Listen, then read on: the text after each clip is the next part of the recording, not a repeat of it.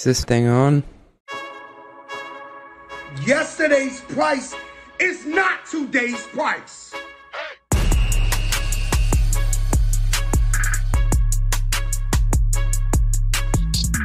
James, excited to have you on the pod here. Glad to be here. And I got to say off the bat, I am probably in the top one percent of consumers of all the content and thought leadership that N F X has come out with over the years. So I just wanted to say thank you at first and tell everybody to check that out. Oh, well, you're welcome. We uh, we love doing it, and it helps us get our thoughts down, and we can only invest in zero point three percent of the companies we see. So this is our way of helping the people we can't invest in. To jump in here, I wanted to start with a topic that's near and dear to my heart. It's the chicken or the egg problem. And, you know, at the start of a marketplace, there's this inherent chicken or egg problem. And I'm wondering if in all your years investing in models that depend on network effects, what are some of the more creative ways that you've heard of founders hacking one side of this to get it off the ground? Yeah, it's a good question. We've spent a lot of time. We've invested in probably, I don't know, sixty, eighty, eighty marketplaces over the last, uh, you know, fifteen years. And so we spent a lot of time thinking about this. I've got an article online called nineteen Marketplace Tactics for Overcoming the Chicken or Egg Problem. You know, the first thing that uh, I would say is the, the way to hack the chicken or egg problem is just to get the harder side first. Because in most marketplaces, one of the sides will just show up as long as you aggregate the other side, as long as you bring them together. And uh, and that solves the chicken or egg problem. You just have to get one side, actually, and then the others will just figure it out. They'll show up. And uh, and so that's sort of the first thing to do. And in some cases, you need both in equal demand, and that's but that's unusual. Uh, and so typically you have to figure out, you know, are you a, a demand side or a supply side marketplace first, and then go after the harder side and, and bring them on, and then figure out a way to to to keep them there for the month or two months or the three months it takes to bring on the other side. Um, the other thing that we we often tell people is just to find a real niche. You know, a lot of people say, well, I want to be in all of uh, you know, last minute tourism because that's that's the biggest market and that's what I'm going after. And in order to hire my employees, I have to tell them how big the market is. And in order to get my venture capital, I have to tell them how big the market is. But in fact, what you really want to do is you just want to do like scuba diving for people over sixty-five and get that niche going. We call that a white hot center. And then it's amazing how quickly that will bleed into other things for people over sixty-five or younger people who are doing scuba diving or people in different regions. Actually starting small and very, very narrow gets you that white hot center. And uh, once you get that, you have, you've, you've solved the chicken or egg, and then other people can see that success and they can feel that energy inside and, and that you're in the faster moving water. And then, and then once that's there, you can, you can bleed out. You know, another one is just subsidizing the most valuable side of the market. So we, we talk about Uber subsidizing their drivers. That was something that they did. A lot of people try to do that. You make the supply look bigger with automation. So you can now use A I and automation to actually sort of fake the supply side where, you know, you just have pass-throughs and you're going to get maybe affiliate fees or something else. But it appears that this is a fully populated marketplace, uh, particularly on the, on the, you know, when it's, when it's equipment or, or products that you're buying versus services. So, I mean, there's lots, there's like nineteen of these different tactics that we've noticed over the years. And what, I guess my favorite is probably the time constraint. Uh, we saw one of these marketplaces say, we are only open between eight and nine Pacific time for all of you to come in and make trades. And and that meant that everybody who was interested would show up and have a big fun. They'd all show up in that first five minutes and they'd get all excited and make all these trades. And then and then it would have a countdown to the end of the, the hour, and then it would be gone. And so they never saw the liquidity problem. They never saw the chicken or egg problem because of the sixty people who were interested that they paid, you know, ten bucks a piece to get, to get them to come. They all saw each other and there was a lot of activity and there was liquidity and there was excitement, and they never saw the problem. You were talking about some shortcuts you can take at first until you get up to a certain scale. Isn't there a term for that called Flintstoning, where it looks like you're actually like driving a car, but there's legs kicking underneath to make it actually go? That's a good term. It's not one that I've ever used. It, and is it a bit counterintuitive to start with the hard side? Or I guess another way of asking is, do most of the companies you start with gravitate to, towards the easy side because it is that easy? Oh, absolutely. That's one of the biggest problems I have with the founders that I work with is they say, hey, we're making great progress on the demand side, but all this demand, I'm like, you're right, but where's your supply, or vice versa? And they keep reporting to me on how well they're progressing because what they think is that these, these marketplaces are equal. It's a chicken or egg problem, chicken and egg, they're kind of equal. So I need to get enough chickens and enough eggs. And the fact is that these marketplaces are not equal. And they can't get that out of their head because that's what they came to the business thinking. They're always telling me how proud they are of how well they're doing on the easy side. And I'm like, dude, I don't care. I don't care. I don't want to hear about it. I don't want to hear about it anymore. What do you mean I can't report to you on how well we're doing? My team needs to know that you're hearing how well we're doing because they're working their butt off. And I'm like, I, I don't want them working on that. We're done with that. Like, it's very hard to communicate. At the outset, does a company have to choose if they are leaning more towards either the demand side or the supply side? Like, hey, we are a supply side marketplace. Like I'm thinking of, I think Airbnb is a supply side marketplace at its heart, right? That's right. So look, I think that what happens is you have an inherent lean, inherent tilt to one side or the other of the marketplace. And you have to start with the hardest side first when it's hard and it hurts you and it's painful. But then once you get it, you get transactions going, then you're going to have to start increasing demand so the supply doesn't go away. And then you start to balance it. It might be eight to one. It might be two to one. It might be one to one.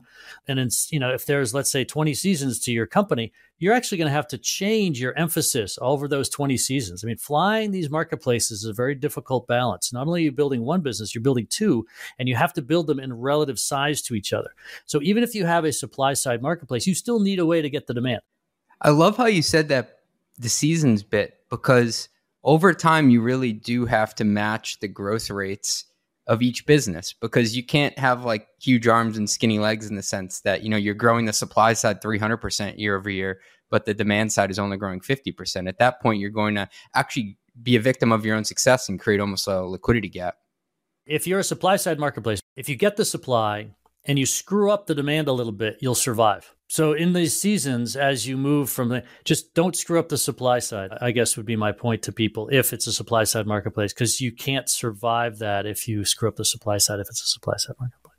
And when you're starting out and you want to be extremely specific, like you said, scuba diving for people over the age of sixty-five, or maybe it's a hyper local marketplace where you have to be there in person, which I guess that would qualify.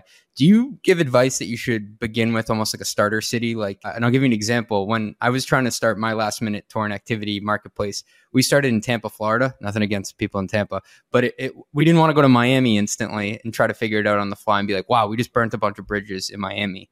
Do you think you should start with like a S K U or in a place that you feel like you're safe to make mistakes, or should you just go for it? It's a good question. When when we start with companies, what we typically say is you start broad and then you go narrow and then you go broad again. So at the very beginning, you you you broaden it out to look at different S K Us or different geographies or different whatever to see where there's energy, to see where the, the white hot center is. And then you focus. So you go broad, narrow, broad. You focus in on that thing, whatever got traction, and you just pound on that. You own that. And this is another big mental model for founders is, I know that you want the whole market and you've pitched to the V Cs and your employees that you're going for the whole giant market and you're going to be a billionaire someday. However, that's, let's say, the convertible, the beautiful sports car convertible that you're pitching to everyone. But you actually have to build a skateboard to begin with. You have to build a little tiny thing. It's transportation. It doesn't look anything like the car that you've pitched to people, but you have to love the skateboard. You have to get up every morning loving the skateboard when you are in the skateboard phase of your business. And so, yeah, you can pick a little tiny niche, but you have to you have to love it and you have to make it into a white hot center. And if you're not in a white hot center, then you have to broaden out, see where the energy is, find the energy, narrow down, focus. And then later that white hot center will bleed out into other areas and then you can build a big company. Other than Amazon, do you have an example that comes off the top of your head of, of a company that may have started with something more specific than people know it for? Um, yeah, I mean, obviously, eBay, Fiverr, look at uh, Uber. They started with black cars, and then they got broader. I mean, pretty much everybody. And then you have marketplaces like a Goat that started out specifically with, I think, Jordans and basketball shoes, and they brought in other shoes. And now they're in streetwear and T-shirts and jewelry and baseball cards as well. Yeah, exactly.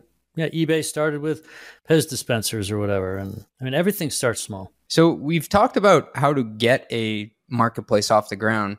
I want to dig into the economics, and I'm wondering, James, if you can explain what factors go into determining the take rate or the vig or the commission that a company can charge. So off the bat, I mean, what, what's what's your take on take rates? How do they evolve over time? Yeah, it's a it's a big issue, and it's often changes over time as the seasons of the of the marketplace move. You have to change the rake, and essentially, if their alternatives are much more expensive, then you can charge a higher rate. And if they're alternatives, not not competitors to you, but literally they're alternatives, they substitutes are lower price, then you have to charge a lower rate to get people involved. You, you very rarely charge both sides. You usually only charge one side just because it's hard to get anyone to make a purchase decision, uh, to click that that buy button or pay button. Uh, and so getting two people to do it is hard. There are some companies that are doing it, but it's it's pretty rare. What you can do, however, I mean, you know, look, I've had I've had people charging ten percent, seven and a half percent, and I said, dude, you got to be at least at fifteen percent. You could probably be at eighteen percent. And then they were terrified, and then they moved it up to fifteen, and they moved it up to eighteen, and the, the market ate it because their alternatives were much more expensive, you know, if they were non-digitized and they were off the platform. And so it ended up working out. In other cases, you know, you end up charging, you know, fifteen percent, and they will disintermediate you if it's a service, particularly with a particular individual. And so in the end, you have to charge like thirty percent for the first transaction, and then you charge four percent or six percent for the subsequent transactions, because it's a relationship between people that you've discovered on the platform, and they'll just disintermediate you if you charge more than four to six percent. So we've seen that. You know, you might you might charge a low fee. Like I think eBay was famous for charging like three point seven five percent rake. But then on top of that, with ranking fees, where they would rank you in lists, or they would allow you to improve your your listing by making the name of it bold or by putting an orange background on it so people would notice it more, they would drive up, and they drove up. I think their overall take rate was around thirteen percent, up from almost four percent, with all the extra fees that they had on top of it. I mean, you you can give vendor, vendor financing, you can charge marketing fees, you can charge SaaS tools, right? Power seller tools, uh, other sorts of SaaS workflow tools. You can, you know, stick something onto the shipping fees, processing fees. You can do demand generation for them, where if they bring the customer to the marketplace, then they pay ten percent. But if you bring the customer, then they pay thirty percent because you're bringing them a new customer. So, uh, and yeah, and sometimes you can charge both sides. So a lot of these, a lot of factors play into what that, what that rake, rake, that rake or vig can be. And each business is really different, and they're actually different over the course of, of time. And when you say they're different over the course of time, is the trend usually, James, to raise it over time by adding more products and services, or is it to lower it so you, because at scale you want to get more of the other side on? Both, both. At different seasons, you're going to be lowering it to make sure that you grow faster. And then when you're growing too fast on one side, you have to cut it back. And these marketplaces are like flying a very complicated fighter fighter jet. They, you're, you're, you're, you're moving the rake up, you're moving the shipping fee down, you, you know, for this source, you're moving the rake up, for that source, you're moving it down. Like it's, but there are all sorts of uh, attributes you have to bring to your vig, and you need to make it variable. And how do you determine which of those two sides you should charge it first? Is it in most cases obvious who it should be, or is this, a, it is? Yeah, if it's a supply side marketplace, then you should charge the demand, because they're the ones who'll just show up. They're they're so in need of it. And if it's a if it's a demand side marketplace, where if you get the buyers, then the suppliers show up, then you take a percentage of whatever they make. And I wanted to talk about how different factors, like maybe payment responsibility or demand generation, play a part. Those, would you say those are pretty standard considerations for increasing your take rate? Oh yeah. I mean, you you need to, you always want to own the transaction, and then you're going to be doing the processing fees, and you need to, you need to take your piece of whatever that is. If you have a marketplace where you're not actually owning the transaction, that's a problem. And then in terms of demand generation, I'm, I'm careful with demand generation, because if you make a promise to someone coming on your platform that you're going to get them more business with them just sitting there, that doesn't usually go very well. It means that you have to buy traffic off of Google or off of Facebook, or you have to have a huge amount of natural traffic. And, and so I just, I, I hate to make those promises. I, I want the, I want the, the attractor to the, to the node and the network to be something that's basically free to us, or zero marginal cost to us, like using our workflow software, or, you know, having faster transactions, or being able to charge more, or whatever. At the marketplace I work at, when we talk about what our take rate is and different products we'll offer, we always say in the sense of, how do we get more in the way of the money? Yeah, there you go. And the the payment responsibility, what considerations go into that? I'd assume that if you're a founder or C F O, you should also factor in what, like fraud, risk, what goes along with, with being the merchant of record there. Is that complicated? Yeah. And I mean, there's lots of chargebacks, and there's fraud risks, and there's customer service issues, and all those things need to factor into what you need to charge in order to have a profitable business. Uh, it's, it's definitely not easy, and certain things are much harder, right? I mean, if you're if you're moving heavy equipment, that's one thing. If you're, you know, if you're selling underwear, that's a different thing. So, and is it possible then to charge too high of a take rate and go too far? Uh, it is, but again, it's only temporary. You can always just bring it back down, and you could, or you could add more value. Or by charging too much and people complaining and your organization, you know, freaking out, you might actually learn something about where you need to add more value so that you can charge a higher rate. You know, but uh, you know, it's a dance. It plays out over time. I mean, you look at Amazon and and eBay.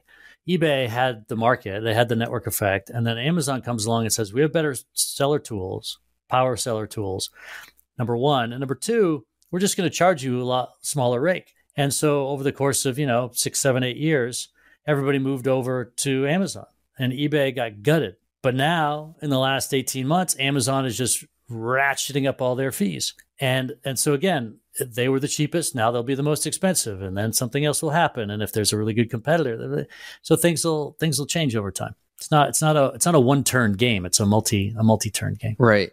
Hey, thanks for listening. We'll be right back after a word from our sponsors. Reduce burn, extend runway, do more with less. Operational efficiency. These are all catchphrases that we know all too well because of the headwinds business leaders face in today's growth environment. Growth is now a battle, not a breeze. While teams are on the front lines fighting every day for top-line yardage, there are hidden savings opportunities right beneath their feet. That's where Tropic comes into play.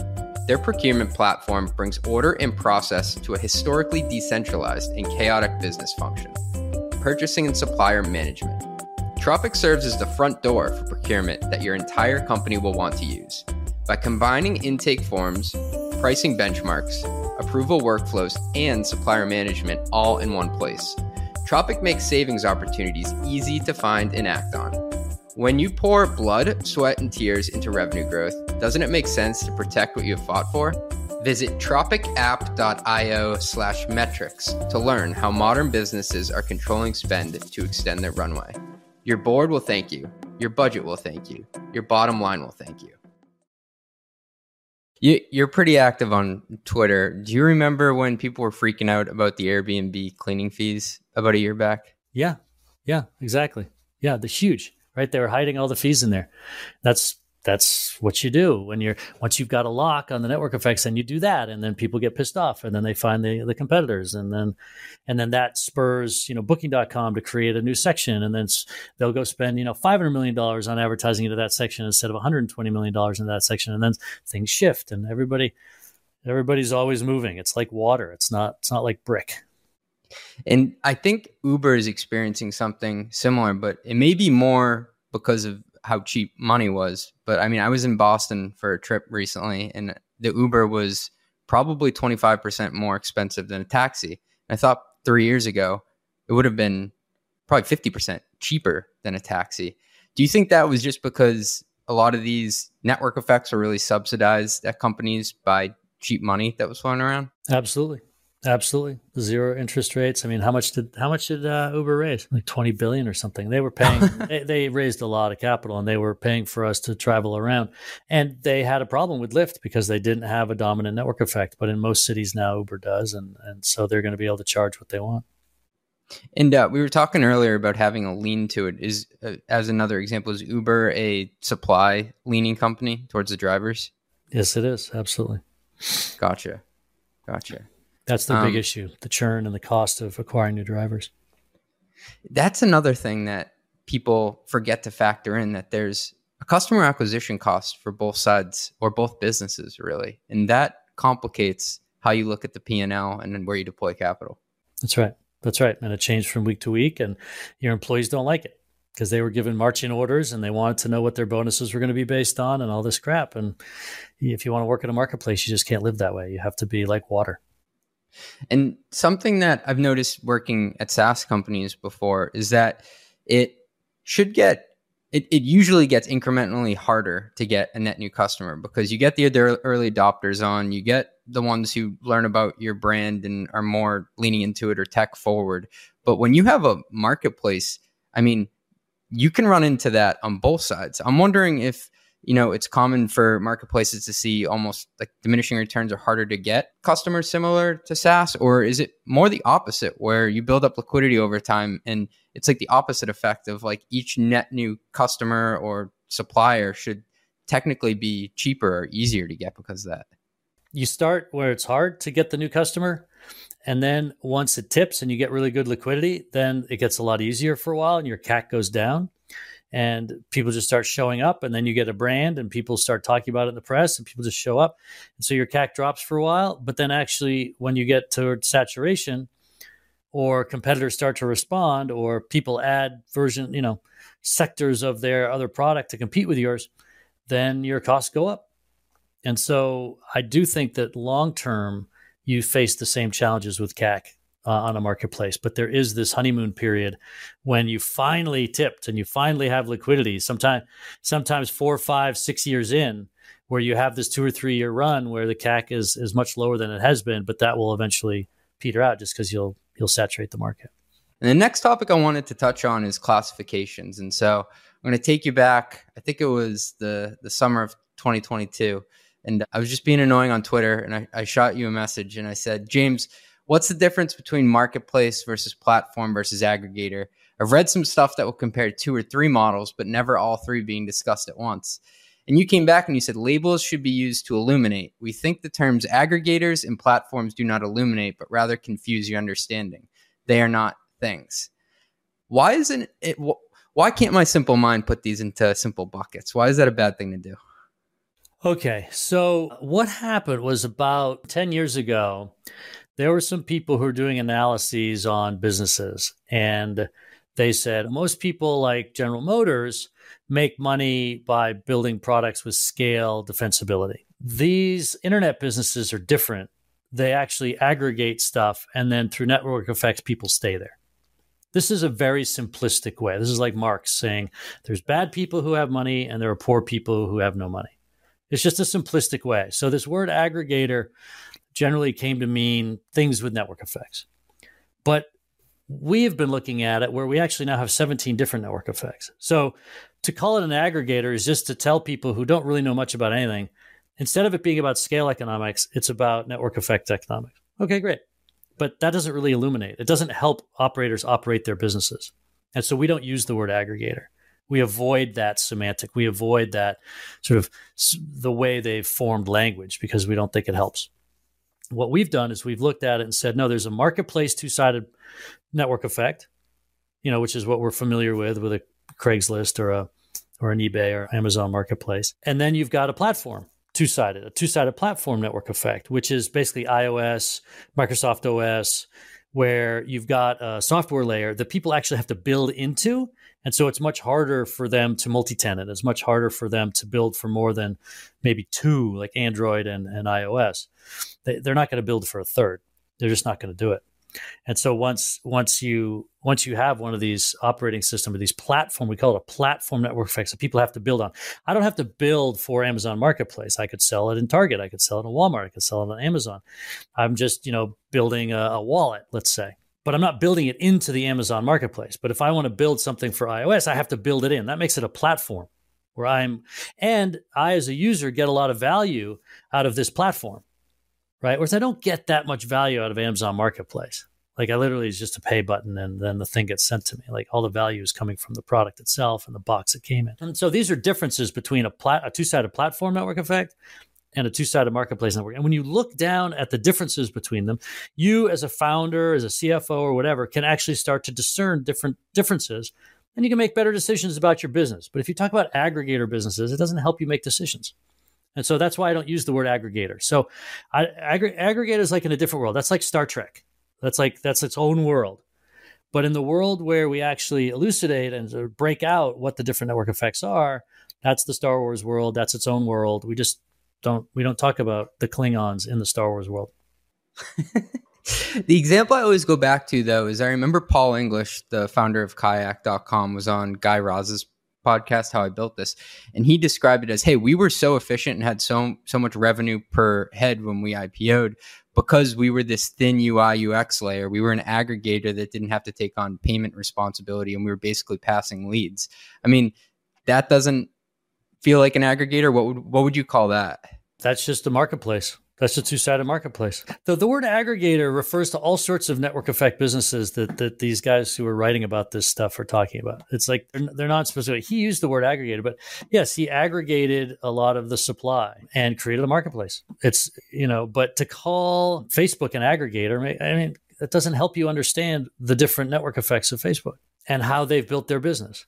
And so he can use the word. It doesn't mean that It, it it doesn't mean that that word that he used, that Paul used, was mapping to the word that, you know, Chaudhary is using when he talks about aggregators or whatever. Like that's just, it's just a, it's just, it's it's like the Baltics, you know, anyway, it's just not a great semantic area to be in. Ben Thompson writes a lot about aggregation theory and aggregators, but I think that's also a totally... That's a different thing. That's a different thing than Chaudhary's like aggregator, all, all network effect business. Look, look, these guys make their living by coming up with phrases, writing papers, writing books, giving speeches, and using words to try to help people think things through. That's it. That's so he's so Chaudhary and the rest of them have come up with these words like aggregator to try to sound like. And my point is, look, I've looked at their stuff. I've read it all. I don't think that it helps. What I think helps is breaking things down to these seventeen network effects. Maybe there's eighteen, nineteen. We keep discovering them. And I think that uh, Stratechery's, you know, aggregator theory is is a very different thing. It's just the same word. And so just don't be deceived. It's not. So I'm going to ask about platforms then. Would it be fair for me to call Patreon or like an OnlyFans a platform, not a marketplace? It's interesting. It's a good question. And I would answer that the way I've never, I'm an investor, an angel investor in Patreon, but no, Patreon would not be a platform because I did not build that content specifically for Patreon. I actually built it for YouTube. I'm just getting paid for it on Patreon. Now, when it comes to OnlyFans, I've never been on OnlyFans and I've never posted any content on OnlyFans. So I don't know what the experience of that is.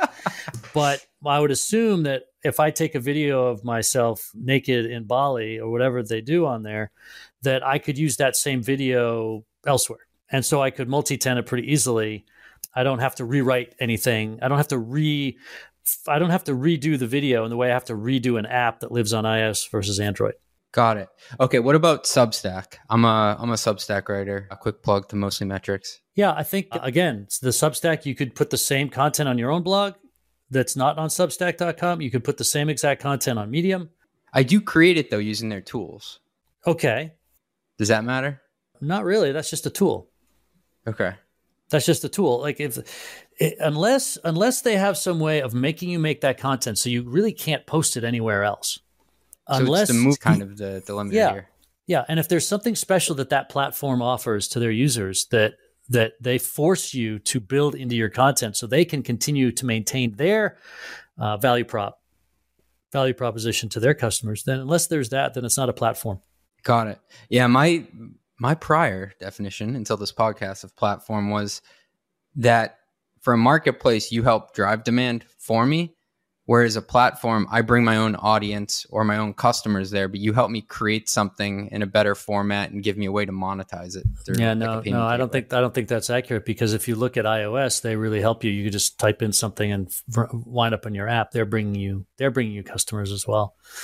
So I, I think if you really want to understand it best, I think if you talk to the professors at H B S and G S B, they will tell you that the best place to go is to the N F X website. And we've got an article called the Network Effects Manual. And it walks it walks through all seventeen of these and will give you language that I think will actually help you build better businesses. Um, you know, one of them is a two-sided platform network effect. One of them is a two-sided marketplace network effect. And it helps tease out all the differences so that you can make better decisions with your business. And I don't make any money by coming up with language. I just, I make money by investing in great companies. And I, I get my money fourteen years from now. So you're a patient man, James. You'd mentioned iOS there. I remember last year, people got pretty up in arms about the App Store fee, and there was a bit of a revolt they had on their hands. Do you, what, do you remember what happened there and what drove that? Well, thirty percent is a lot. Is that what you're talking about? Yeah. And is that simply just a function of take rate? And in your eyes, was that exorbitant? Like how, how do people size that up? Cause I can, I can see iOS being like, listen, we're the only game in town for this. Like we can charge a higher rate, but then I could see people who are trying to create a business being like, you, you got me stuck here. Facebook was charging thirty percent uh, to sort of follow iOS. And, you know, for some businesses, thirty percent prevents them from having a business. Right. That could be, that could be more than your margin. Uh, you know, because your C A C is so high, iOS is at once taking away your ability to see your uh, onboarding flow and your your marketing flow. You don't get the data anymore. And now they're and and they're persisting on charging their thirty percent. They've got some small places where they are, you know, relaxing that thirty percent, but in general, they're charging that. Um, and I think, you know, Epic Games is basically saying, you know, we should be able to have our own app app store on iOS, and we shouldn't have to pay you thirty percent, because once we get the customer, they're our customer, and we might we might pay you thirty percent for the first time, but not for the recurring. So the question is, is it too much? And the answer is, I don't know. Uh, for some businesses, it's it's great because their renewal rates are twice what they would be if Apple didn't just renew the the annual subscription or the monthly subscription. And so they make a lot more money even giving away thirty percent. And for other cases, it makes it unfeasible to even have a business. And so, you know, for some people, uh, the thirty is going to matter more than others.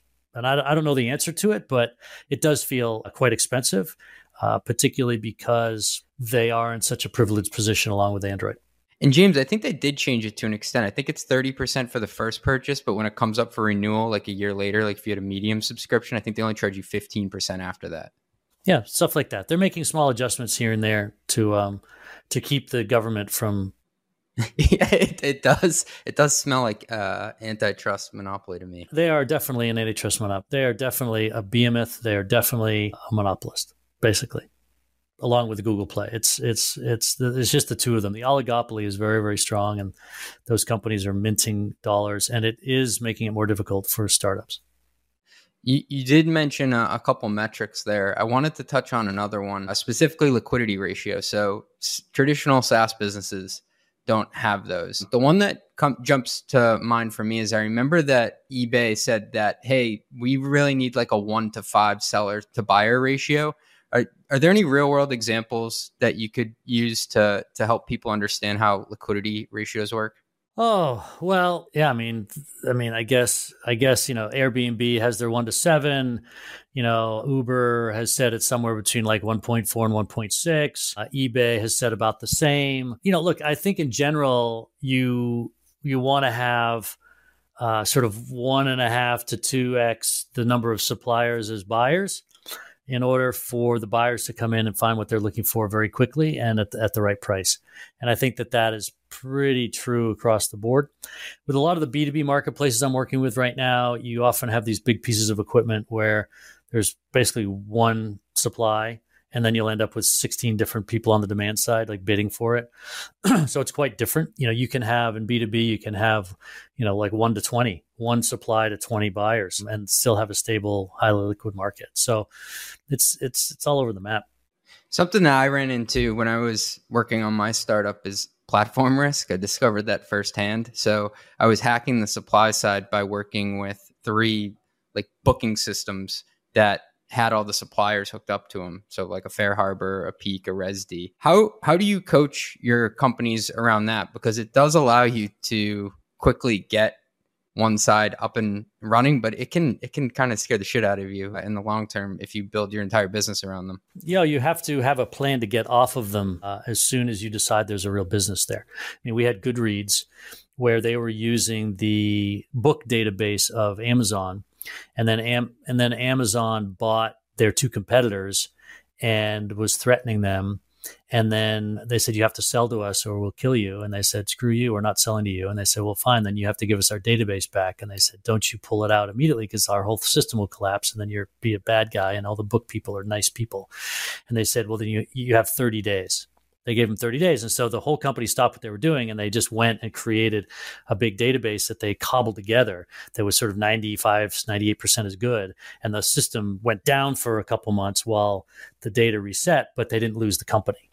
And so you have to be ready. I mean, Zynga had to figure out how to get off of Facebook. I mean, uh, Craig's, you know, Airbnb had to get off of Craigslist. So you... You have to, you, you often want to use these platforms as distribution, uh, but you have to have a plan from day one about how you are going to get off of them. And you have to tell your people on your team, guys, I know that you're spending a lot of time figuring out how to get all that right data or the traffic off that platform, but this isn't our business. This is just temporary. And it's hard for them to be excited about it every day if they think it's just temporary, but you have to convince them to be excited and do the work until, and get the leverage, get the acceleration, but then you have to get off. It's hard. And some businesses don't survive that, that getting off because the cost is too high or the volume is, is too low once they get off. Yeah. And what do they say? You can't go around it. Then you got to go through it. I mean, usually that involves, right? Like you have to compete with them then, that partner that you're relying on. That's right. And, and, and it was easier, you know, when Airbnb was starting in two thousand seven or eight, it was a lot easier to get traffic off of other platforms than it is today because those platforms were just getting going themselves and they hadn't really optimized their revenue streams. They hadn't blocked up all the ways to get traffic off of them. And so now that we're in the late stage, we're in the sort of the late stage startup industrial complex, you know, there's just a ton of incumbents who are just in your way asking for their toll because they got there first. Yeah. Everybody wants a toll. Yeah. Yeah. And that's how they, that's their business. Um, we talked about L T V to C A C, but what we didn't bring up is the L T V to C A C trap. So I'll give you an example. In my business, we, we fell into this where it cost a lot of money to get someone to buy a tour. And then they would only go on vacation maybe once a year. So they would have to remember us. And the average ticket price was eighty dollars. The average number of tickets was three. And then you multiply that out and we get twenty percent of it. And so the ticket size wasn't large enough to cover the customer acquisition cost if you had to keep reacquiring the customer. In order to do that, you may not actually go to, you know, Tampa for every vacation. So do you have a lot of companies that run into this L T V to C A C trap? And I guess the derivative of that question is, do you know right off the bat, or is this something that like you discover, unfortunately, later? A venture capitalist like me who sees like whatever, thousands of deals a year and invest has invested in hundreds. Yeah, we can see it right away. You can smell it real quick. Oh, yeah. Yeah. You just look at the frequency, you look at the A O V, you look at the rake. And I don't ask about L T V and C A C much anymore. I just ask for payback period. Gotcha. That's good. Because your payback period, if you're spending eighty dollars to get forty-eight and then you have to wait another year, year and a half, and only half of them will come back to you, then that means that your payback period is going to be about three years. You just did it right there. Yeah. Because the average ticket size is two hundred forty bucks, twenty percent per ticket. Yeah. That, and it's hard. It's hard to do the maths there. You can see this right away, which is why, you know, every marketplace is different. It's so interesting. There's there's like a hundred rules and they all get applied differently in each different marketplace. But, you know, that's why you've seen, you know, I'll give you an example. Like two good marketplaces are ones that are high A O V, like Airbnb, even though they're relatively low frequency, and Poshmark, which is very high frequency. People are on that app five, six times a day. They're buying two items a week. And the ticket for the A O V is like forty-four dollars. But the margins are really high, like twenty percent on that. And the person selling it is making a lot of money off it because, you know, it weighs like two ounces and they sell it for forty-four dollars. And those businesses are both good businesses. One's got high frequency and low A O V, and the other's got high A O V and low frequency. But you have to be outside a certain boundary layer in order to have the combination of those two. Can you think of any companies that are lucky enough to be in that Goldilocks top right quadrant where it's high frequency, high ticket price? I mean, booking dot com is the closest thing. Airbnb is probably the closest thing. Let's see what else. You know, if you look at video games, you notice that companies like, you know, businesses like Mafia Wars ended up being high A O V, high number of users, high frequency. Whereas Farmville, Farmville was high frequency, low A O V. Uh, and the game company that I built, Dragons of Atlantis, we were low numbers, high A O V. And all of those businesses worked, but Mafia Wars worked best because they were both high in both categories. That's awesome. What other metrics do you track pretty religiously, James, when you're looking at businesses with network effects? It's just retention. Yeah, it's all about retention at the end of the day. That's it. That's the only thing that matters. I mean, if you think about, the, you know, remember, viral effects are not network effects. And I say this twice a day, every day for the last fifteen years. And still I find most people don't get it. A viral effect is where your current users get you new users for free. There's a playbook. There's playbooks around that. That's one thing. That's a viral effect. A network effect is where you get retention. You get retention. It's not new users. It's retention of users, the opposite. Okay. So network effects are about retaining people, and they retain because they can't get the value anywhere else that they can get from you. So they never leave. I think Blue Apron had a hard time with that. I remember seeing, you know, the people are going to be like, this guy's describing a chart where you know, the line, you want it to flatten out as fast as possible versus going down on the and retention. Like, yeah. It, but it, in, in the, I remember it was compared to Netflix's, which like it, it, it, it evens out real quick. Whereas Blue Apron, it just kept going down to like forty percent and then got, yeah. That's right. When I was, when I was running my companies, people asked me, well, what's your job? And I said, I'm a triangle chart reader. What's that? Well, you know, the cohort analyses. So you, you oh, were talking yeah. about one retention yeah. curve, but you know, those triangle charts, right? Where they show you month, you know, month by month cohort. Or yeah. Yeah. I know exactly what retention. You're talking about. Yeah. yeah it's like that, eight that boxes, seven boxes yeah. down. They say, what's your job? And they said, no, no, no, really, really. What's your job? I said, okay, really, I'm an email subject line writer, because if I can get that open rate to forty-two percent versus twenty-three percent, I have a business. And if I don't, I don't have a business. So, you know, so, and, and why, why do I need the email to work? Because I need retention. Same reason I'm reading the cohort analysis is retention. And network effects gives you retention.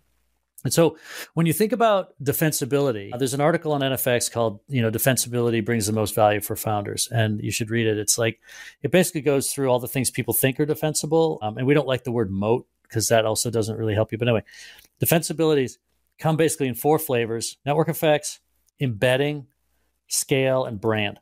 And for a startup, you can really only get the first two. You don't have scale and you don't have brand yet. So you need to figure out how to get network effects to get defense, you know, retention, and then embedding. If you embed your software like Oracle does in you in somebody's business, like they can't rip you out. Like, what are you gonna, you charge them twenty-five percent more next year? They're not going to rip you out. They're just going to pay it, right? The guy will retire before they rip you out. I, I like to joke that if you buy NetSuite, you have a better shot of replacing the office carpet than taking that out. That's a great. That's a great way to say it. I like that. I might borrow that. So uh, we call that embedding, and that means you're just going to get recurring revenue every year.